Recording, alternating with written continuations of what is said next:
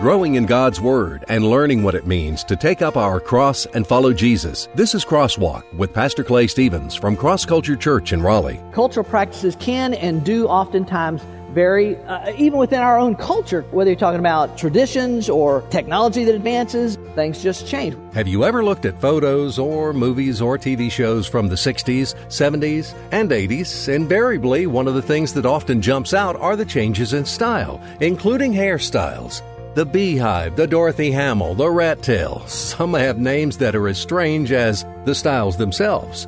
So what does that have to do with the church in Corinth or the church today? In the midst of all cultural practices that come and go, there is a creation order that should not be missed. Hello and welcome to Crosswalk. As we've seen throughout this study in First Corinthians, the believers in Corinth had many disagreements. And as we've seen in the last couple of weeks in chapter eleven of the book, the church in Corinth didn't need another reason to fight, but they found one over this idea of whether it's disgraceful for man to have his head covered, not covered, woman to have her head covered, not covered, all that. The secret to this is putting it in a creation context, not a cultural context, because cultures can shift, but the creation order is ultimately what matters. Today, Pastor Clay is going to finish up our discussion on verses one through sixteen, helping us to understand what was going on in Corinth and helping us understand what it means for the church in our culture today. Thanks for joining us. Let's dive in. I want to lead you to the cross. First Corinthians chapter eleven, verses one through sixteen, and yes, I'm going to read it again. Uh, for the third week in a row, I'm going to read all sixteen verses, and for some of you, this may be the first, the only first time you've ever read First Corinthians eleven, one through sixteen, or if you've been here all three weeks, the third time you've read First Corinthians eleven, one through sixteen. But uh, you need to hear it in some sense in its context so that it that way it can get even more confusing. But we'll break that down, okay? Y'all doing all right? Thank you. Have I said this later? Thank you for being here. There's there's ten thousand other places you could be today. You're not here for me, and I don't pretend to think that, although I always say it's it's a lot more fun to preach to people than empty seats. But but but you're honoring the Lord by your presence in His house today. First Corinthians eleven, one through sixteen, be imitators of me, just as I also am of Christ. Now I praise you because you remember me in everything and hold firmly to the traditions just as I delivered them to you. But I want you to understand that Christ is the head of every man, and the man is the head of a woman, and God is the head of Christ. Every man who has something on his head while praying or prophesying disgraces his head. But every woman who has her head uncovered while praying or prophesying disgraces her head. For she is one and the same as the woman whose head is shaved. For if a woman does not cover her head, let her also have her hair cut off. But if it is disgraceful for a woman to have her hair cut off, or her head shaved, let her cover her head. For a man ought not to have his head covered, since he is the image and glory of God, but the woman is the glory of man. For man does not originate from woman, but woman from man. For indeed, man was not created for the woman's sake, but woman for the man's sake. Therefore, the woman ought to have a symbol of authority on her head because of the angels. However, in the Lord, neither is woman independent of man, nor is man independent of woman. For as the woman originates from the man, so also the man has his birth through the woman. And all things originate from God. Judge for yourselves. Is it proper for a woman to pray to God with her head uncovered? Does not even nature itself teach you that if a man has long hair, it is a dishonor to him? But if a woman has long hair, it is a glory to her. For her hair is given to her for a covering. But if one is inclined to be contentious, we have no other practice, nor have the churches of God. Pray with me this morning. Lord, again, thank you for the privilege of being here. Uh, thank you again for this text, as uh, difficult as it is for us in, in our context to fully grasp and understand it. Uh, I thank you for it. Uh, I believe you included it in, in in the canon, in your in your word, for a reason. So as you've given me opportunity to apply and, and study and, and try and get to the heart and the root of this text for them, for the Corinthians, and for us, I pray that you would give clarity to each person, open our hearts and minds and ears uh, to to your truth. As, as I've said, Father, several times, that you can't read this without thinking, wow, this does not go along with some of what is taught in our current culture.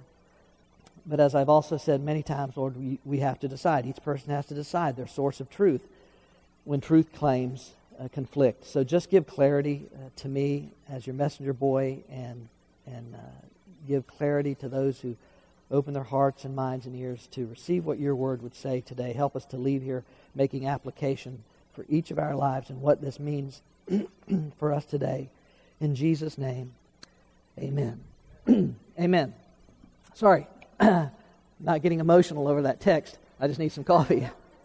Getting a little choked up there about, uh, never mind. Okay, a couple weeks ago, we started uh, with, with one idea, with one idea, and that is, what what did this mean for them? We started with this. What did it, what did it mean for them? What, why is Paul writing this to the Corinthians? Because would you agree that as we read this in our in our twenty-first century context, as we read this, there's a lot in there that's like, what? That's crazy. That sounds that sounds wild.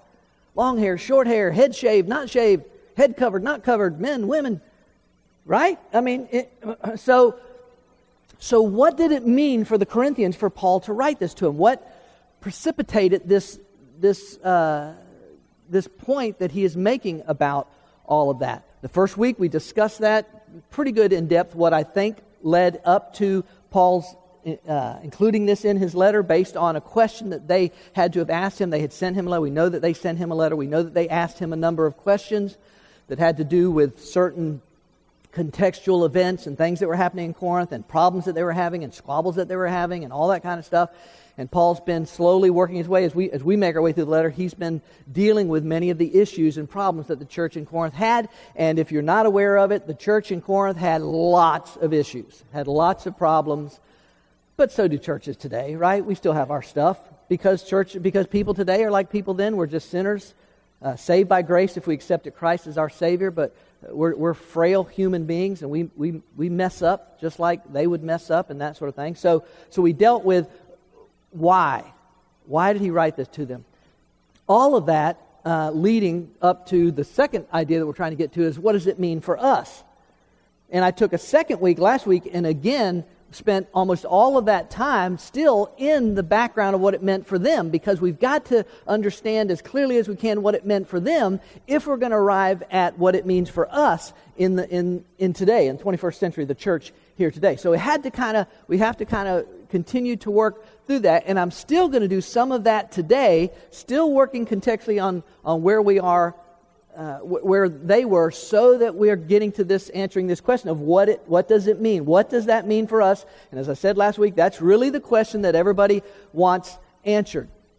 Uh, you want to know, hey, what uh, does this apply to me as a man, as a woman? What does this mean for us today? And I finished last week with just kind of a statement that, that's been coming out of those first two weeks. And so I'm again going to get a plug in, get a chance to go back and listen or watch those. But I, I kind of left us with this statement last week. Cultural practices vary.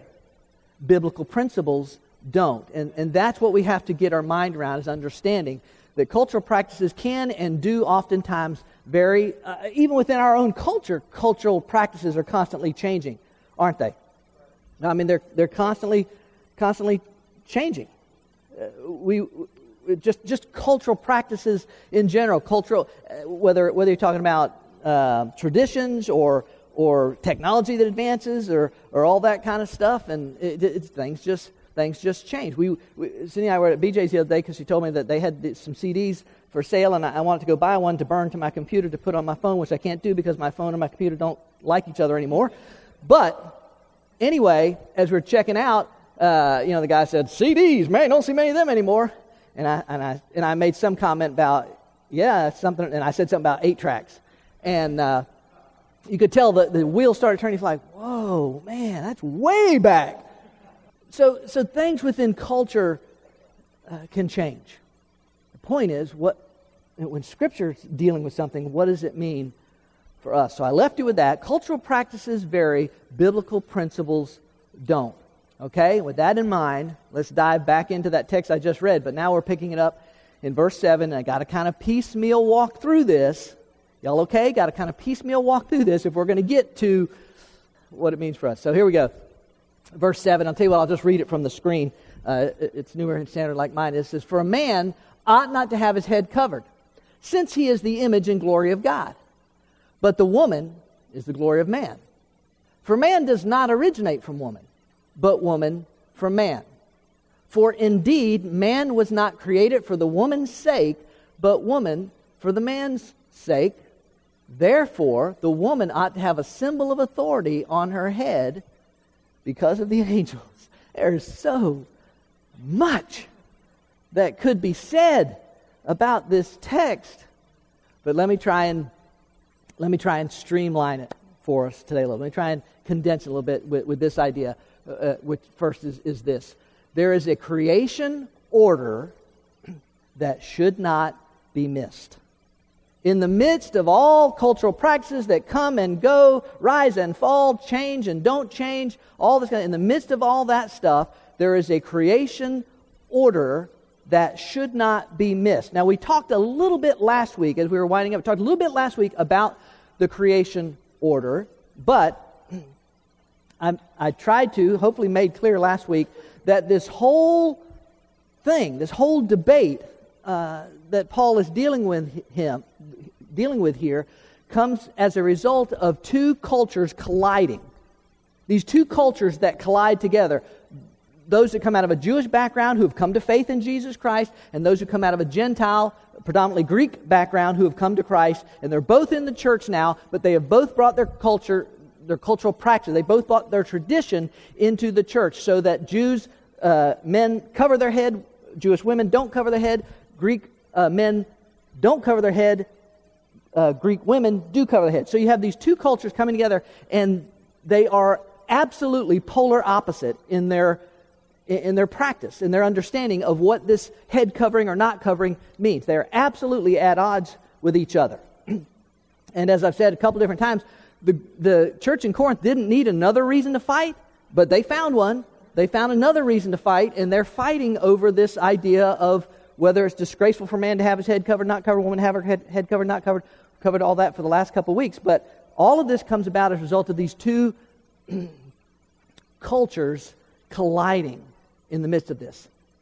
And what Paul is drawing out here is that this has to do That you that the secret to this is putting it in a creation context, not a cultural context, because, as I said a moment ago, cultures can shift, practices can come and go, but but the but cr- the creation order is ultimately what matters, as we're going to see, as I think we'll see clearly in just a moment.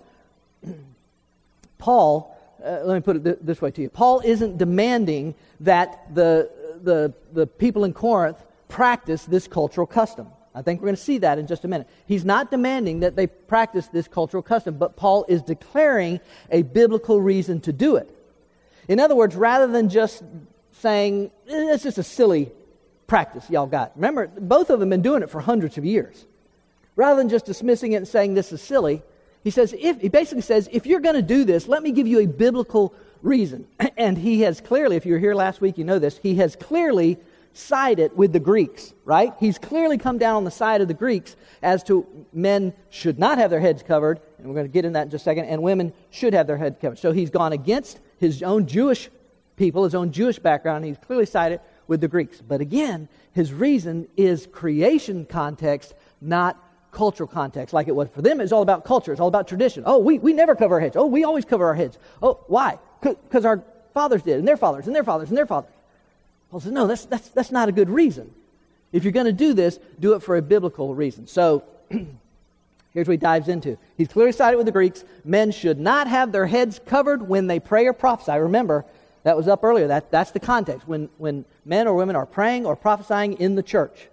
We'll later on uh, in First Corinthians, we'll get to some of that, probably some more. But that's clearly the context. When when men pray or prophesy in the church, they should not have their head covered. Why? He says, since or because he is the image and glory of God. He is the image and glory of God. I want you to take note of that sentence there. Because he is the image and glory of God. Because of the creation order, man, according to the Apostle Paul, uniquely reflects the glory of God. Doesn't mean that, that women don't, women are not in their image. Well, we're going to see that in just a second. Not in God's image.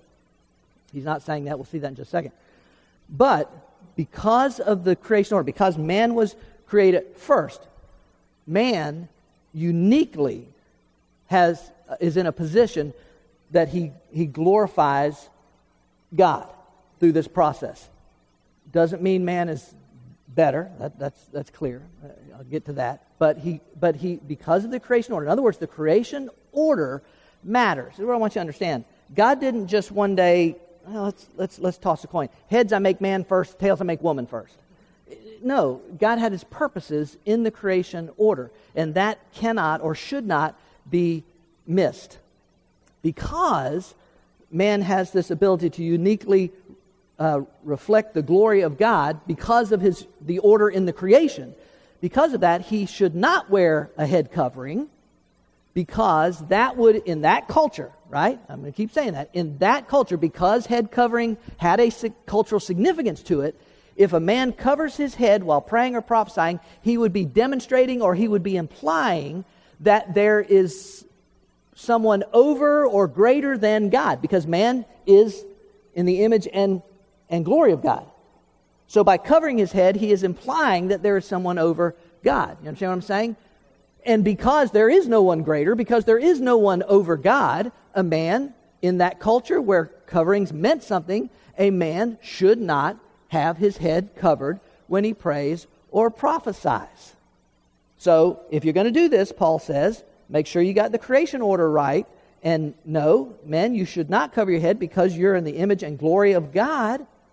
And therefore, by covering your head, you would be dishonoring God. You would be implying that that someone is greater than, than God in that culture. But, he says, woman is the glory of man. Now, I want you to notice, he does not say, now I want you to notice what he does not say first. He does not say that woman is the is in the image of man. He doesn't say that because woman is not in the image of man. No, woman is in the image of God just like a man is. No difference. Both of us created in the image of God, but because of the fact that that man was created first, Genesis one twenty-seven. Genesis one twenty-seven tells us that woman is equal to man, but because man was created first, and because woman came out of man, Genesis two twenty-one and twenty-two, and because woman was created to For to for the man, or was created to help the man, Genesis two eighteen. It's not Clay just. I'm telling you, you go back and read the scriptures. Because the woman was created to help the man, and remember, remember, it doesn't mean that she is less than man. It doesn't mean that, oh, you're my you're my helper. Oh, you're my little helper. It doesn't mean that a woman is less than man. No. In the biblical context, for to, to say that the woman was created to help the man means that the woman was created to come alongside and help the man to, to ultimately fulfill God's purposes for all of mankind, which was to which was to care for his creation and bring honor and glory to him. Both men and women do that together. And I'm expecting a few amens here. I think we could all agree that us men could use a little help. Lord knows I can. So it, it, it's, he's, it's, it's, he's not dissing on women. And watch, he's going to go back to this to, to make sure people understand this. He's not dissing on women.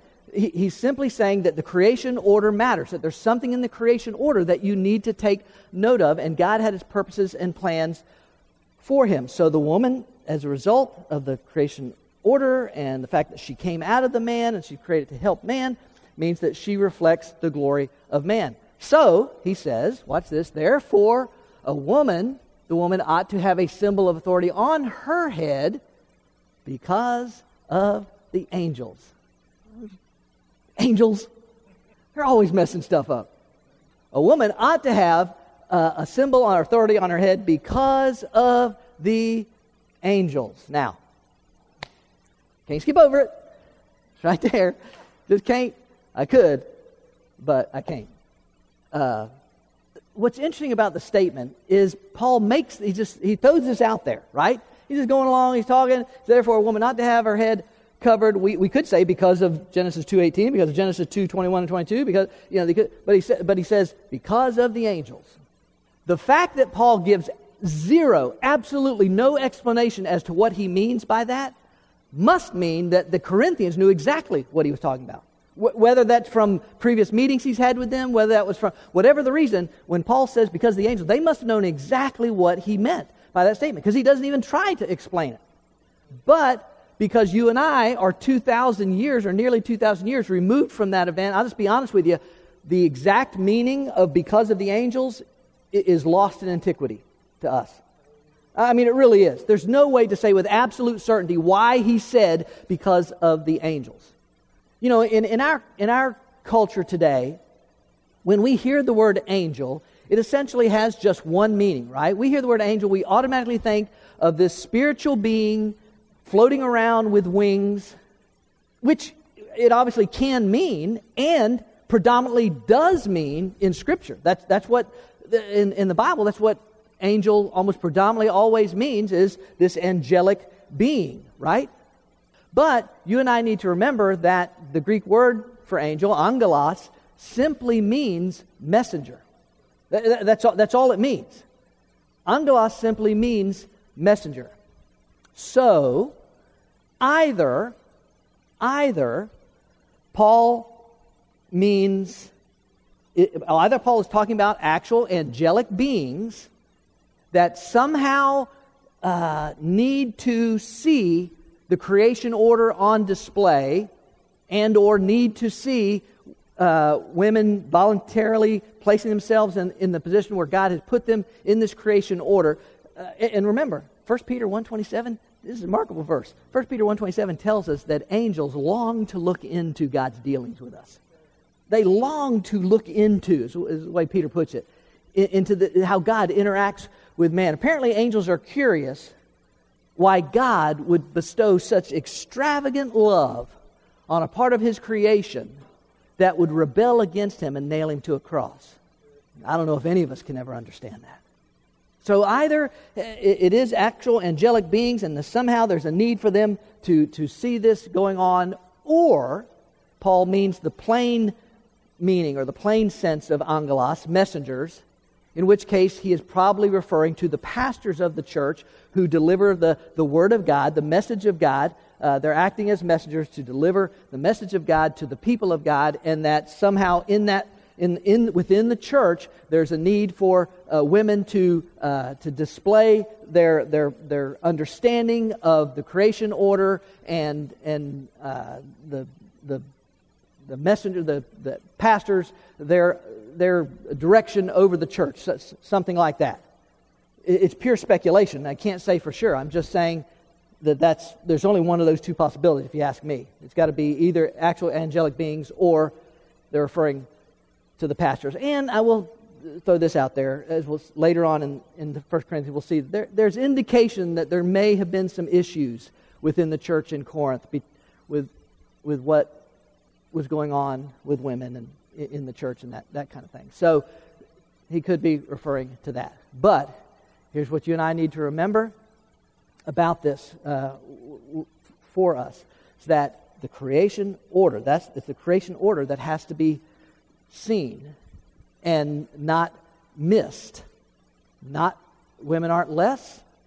They're in, they're equal in in uh, every way to man in in, the, in creation. Yes, man was created first, woman was taken out of that. That was God's program, his process in, w- in which he did that, but it doesn't mean that a woman is less than man. Remember, uh, I've said this before, uh, equality in essence, distinction in design. That's, that's going to come up here in, in it, so stay with me. Quality and essence, distinction in design. So, there's a creation order that should not be missed, but here's the second one. There's a creation order that should not be misused. And it has been misused big time throughout history. Verse eleven and twelve. However, in the Lord, neither is woman independent of man, nor is man independent of woman. Look what he's doing here now. Notice the equality he's drawing out here.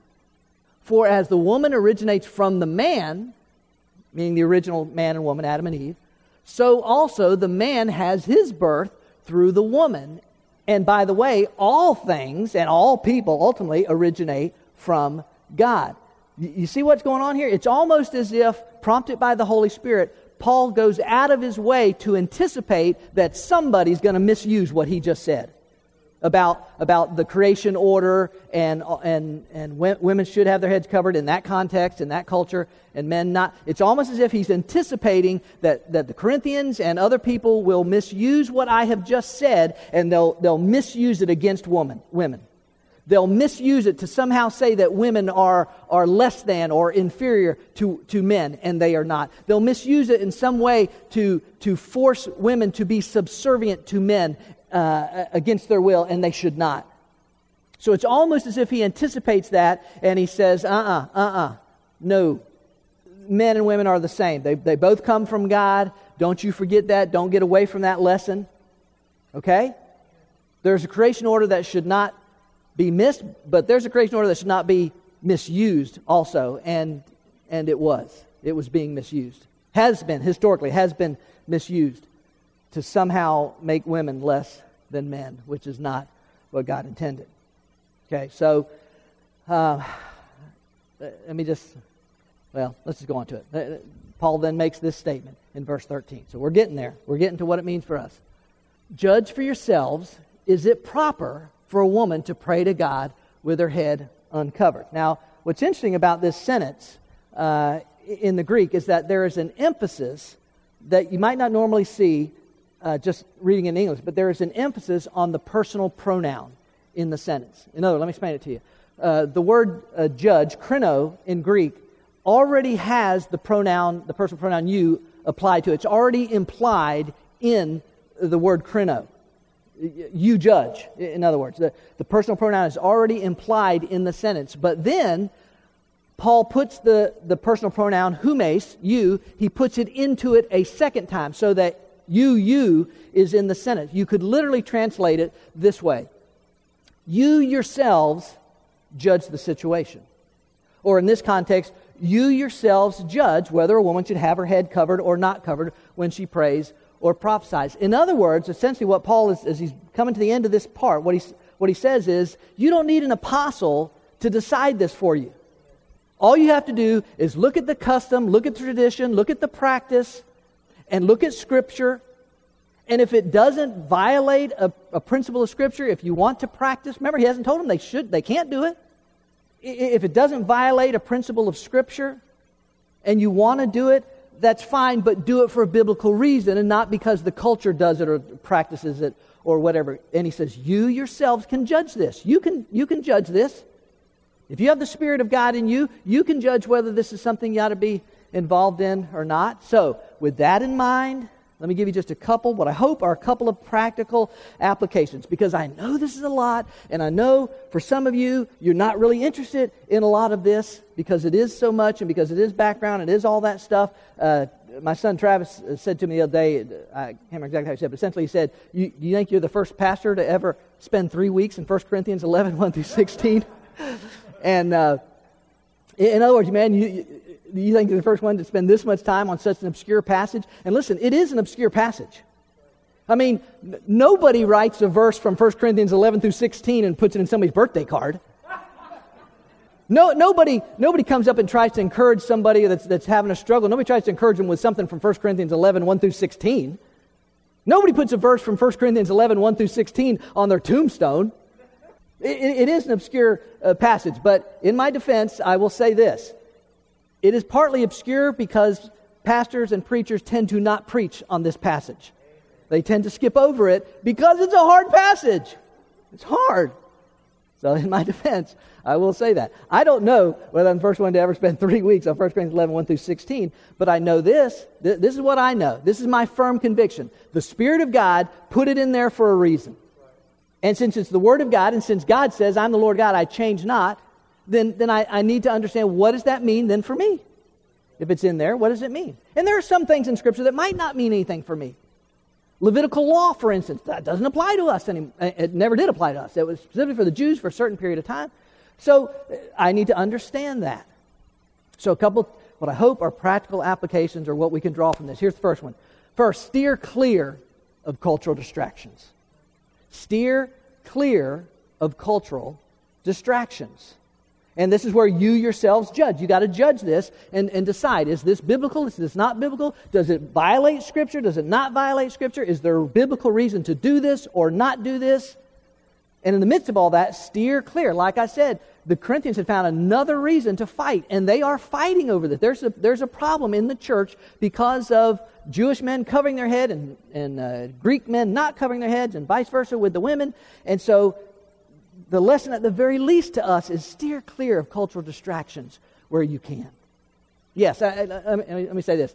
In our culture, a head covering carries no real cultural meaning. It's a fashion thing, not an honor or dishonor thing. Getting to the, I'm cutting to the chase of the answer for us.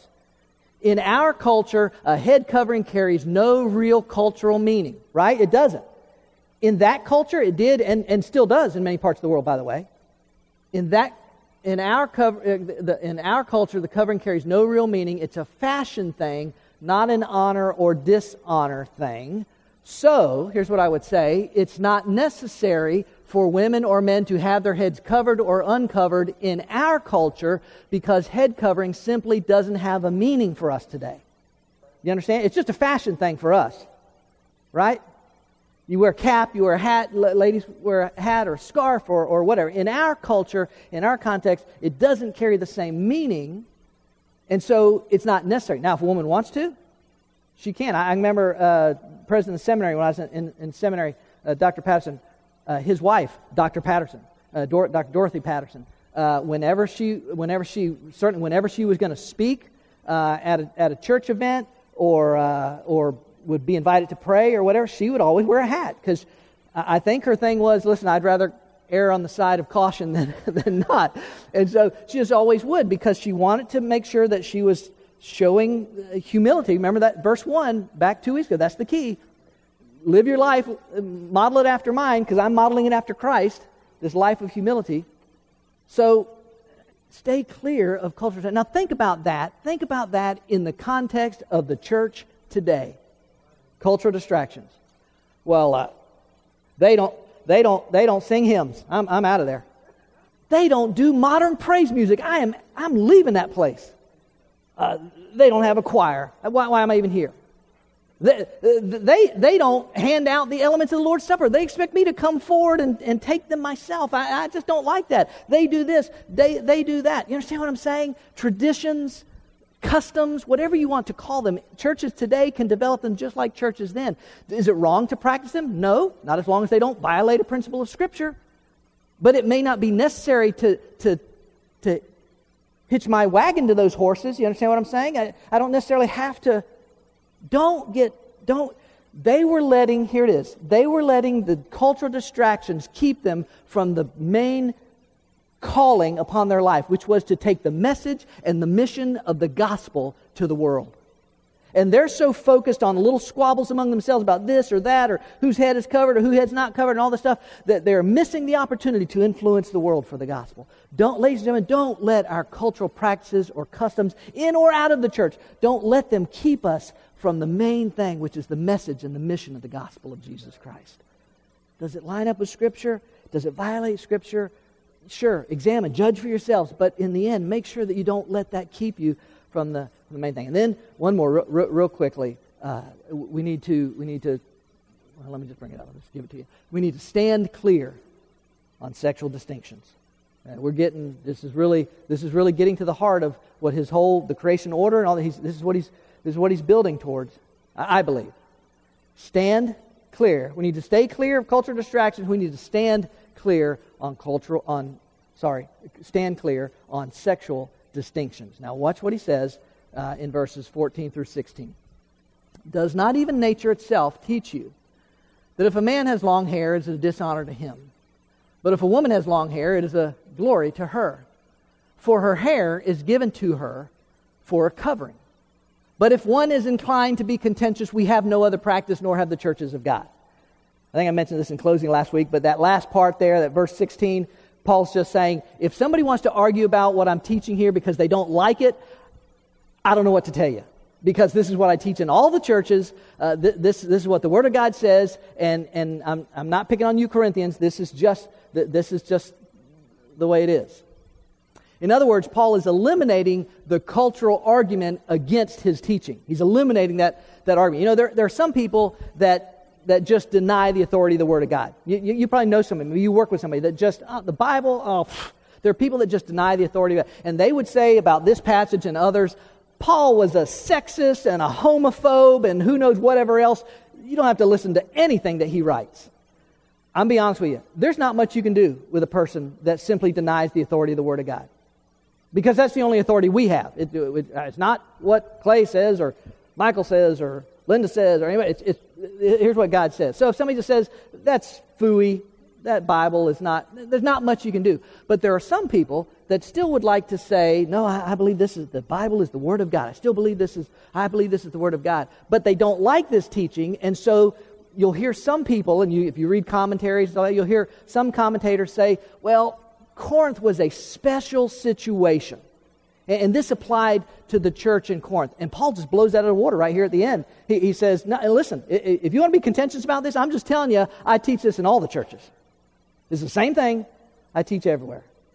And he gets into this thing about the short hair and the long hair, which is, which I believe, in in the in in the context of this creation order that he's talking about, it's simply Paul's way of saying, hey, even even naturally or even in nature itself teaches you that there's a distinction between men and women, and you can even see it in the length of of a man or a woman's hair, because all you short-haired women, hang with me, because historically, throughout all of human history, in every culture that has ever existed, there has been, predominantly been a practice of women having longer hair than men. Have you ever thought about that and why that is? I mean, there's no.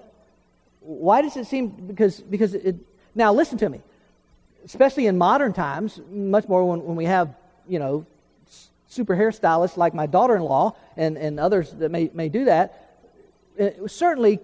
Uh, hairstyles vary, and hairstyles change, and length of hair is maybe maybe contextual depending on that period of time. But his point is is that even in this, uh, even in this, you can see that that that there's always been a distinction between men and women.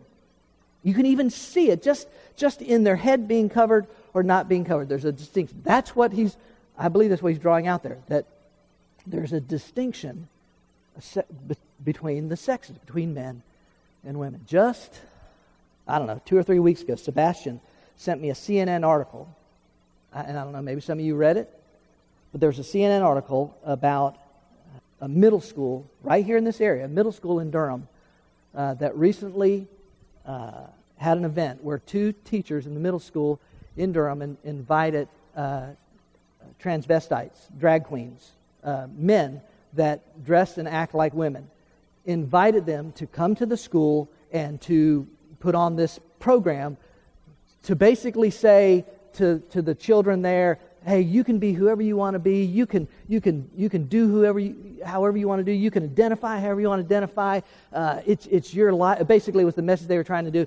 The C N N article, of course, you know, not of course, but the C N N article reported it in, in glowing terms, and in the in the article. Uh, it it literally said that, that the event was, um, I think it said that the event was astoundingly good. I think it's what it said. I, I'm sorry if this if if, if you don't agree with me on this, but I'm sorry. God calls something like that abominably bad, because there we are different. It's not not better, not worse, not not higher, not lower. We, we are different. And God intended it that way. And when we as a culture ignore that, or we pretend that it doesn't matter, or we or we whatever, we are basically saying to God, you don't know what you're doing. You when you created us, you didn't. Uh, that, we, we don't care what you said. We don't care how you created it. We don't believe there's any purpose or plan in the distinctions. And we can live our lives any way we want to because that's what we want to do. That's essentially what our culture is saying. You know, when our boys were younger, we were living in Atlanta. I was going to a little uh, college, Bible college down there in Atlanta, and one day Cindy was in the house, and uh, I don't know what she was doing, whatever uh, she was doing. I mean, good, whatever it was, it was good, I know that. But whatever she was doing, and eventually, you know, she, as she's doing all her stuff, she makes her way over to the kitchen sink, and as she gets over to the kitchen sink, she sees these legs, she sees these, this, she's one of our boys flying off the roof onto the trampoline, and boom, they boom, boom, one after the other, uh, off the roof onto the trampoline. And so she runs outside, and uh, here's what these little geniuses have done. We, at that time, drove a nineteen eighty-five Chevrolet Astro van. It was awesome. It was awesome. Had one of those little ladders on the back, you know, you could climb up on the roof of the van. Well, they had somehow managed to get the van into neutral and push it, it was in the garage, and they pushed it back just enough so that the ladder was equal with the edge of the roof, the garage roof, and they could climb up the ladder, get on the roof, run over to the other side, jump off the roof onto the trampoline, and springboard down and to go around and do it again. I think I assume that was their plan to keep doing this. Unfortunately, what happened was as they were climbing up, and I, I'm just thinking about this as far as physics and how the whole thing works, as they're jumping up on the roof off of the ladder, they must have gotten the car, some van, to rocking some as they're as they're doing this, because our driveway was on a bit of a slant and then went into the garage, and they got and the van came out just enough so that when Cindy goes outside, uh, the, the van is is down, completely down out of the driveway, and has has crashed into the ditch, lodging on uh, on the culvert head down there. By the way, we did not allow them to continue to self-identify as circus acrobats. We did not. Now, y'all think I'm being silly here, but I'm telling you, based on our culture's approach to this whole sexuality thing, they would say, how dare you? How dare you prevent them from being circus acrobats? Sure, they may not be circus acrobats, but if they want to self-identify as circus acrobats, you have no right to tell them they cannot self-identify as circus acrobats. I, like I said, that may sound silly to you, but I'm telling you, that, that is a pretty close picture of the way our culture is approaching this whole sexuality thing. Can, I, in all the craziness of our culture, I know I've got to shut this thing down, but in all the craziness of our culture, listen, can you believe? I mean, we are actually having a debate on whether a biologically born man can walk into a woman's bathroom.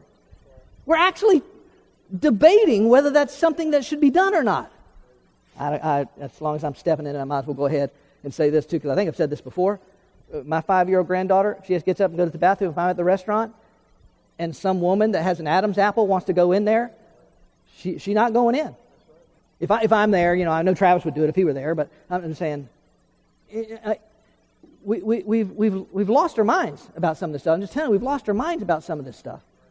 Can you believe that we're living in a time where women are having to sue men who want to compete in athletic events with them because they've decided now that they want to identify as a woman? And we're we're actually having to go to court and decide whether that is something that, that should go on or, or should not go on. I, I'm I'm just telling you, we have to stand, ladies, and we have to stand clear on sexual distinctions. That doesn't mean to be rude or angry or or uh, or anything. Again, to, to, we we're called to love people, but to say, here's what God says, that sexual distinctions matter.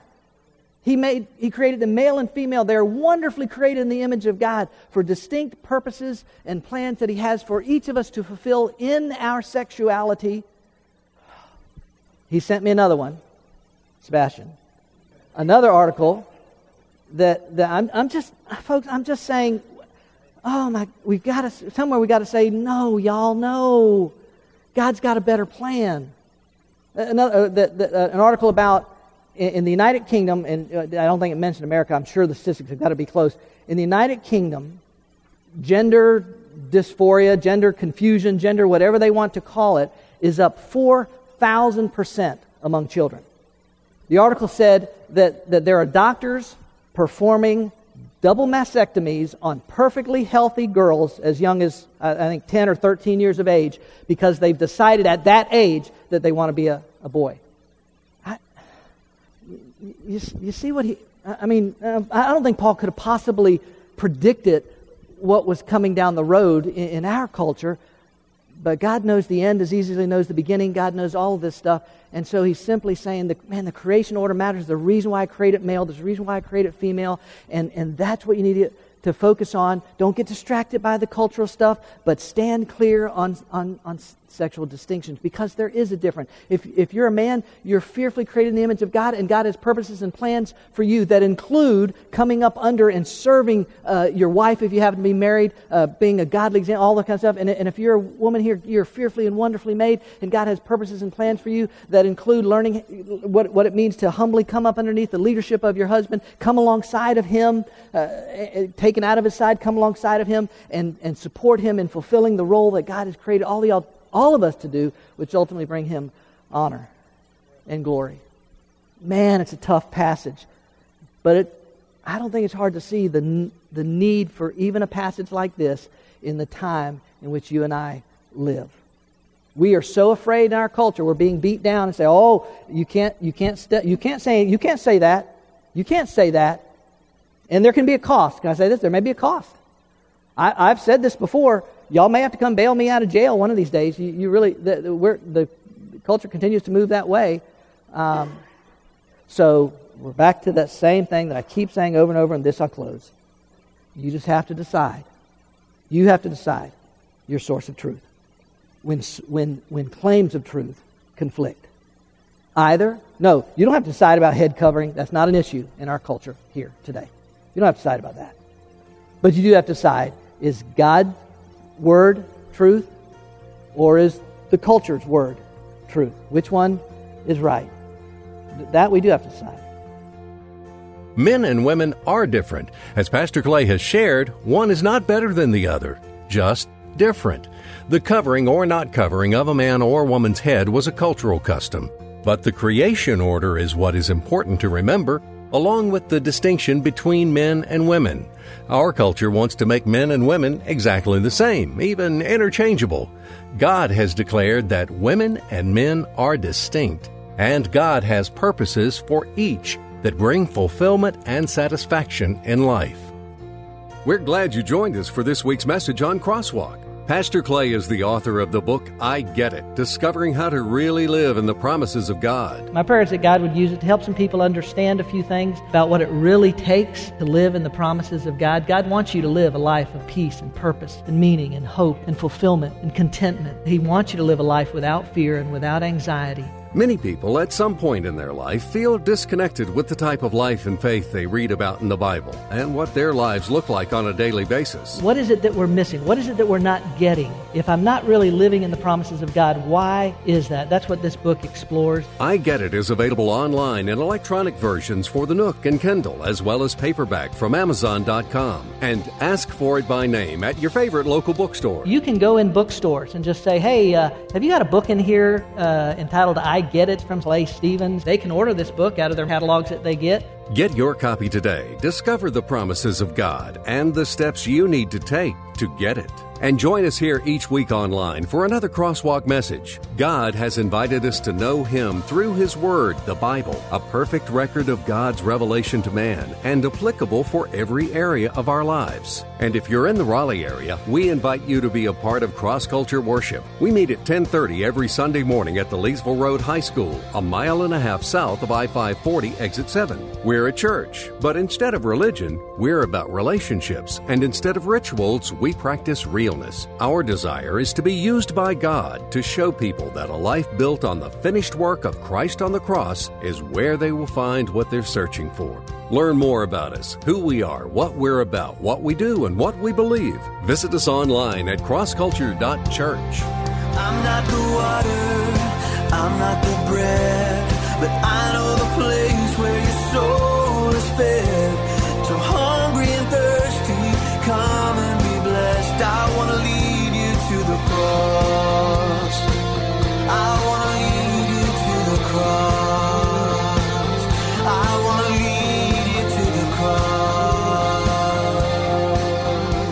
Cross Culture Church, a new church for people like you, taking the cross to our culture and taking our culture to the cross.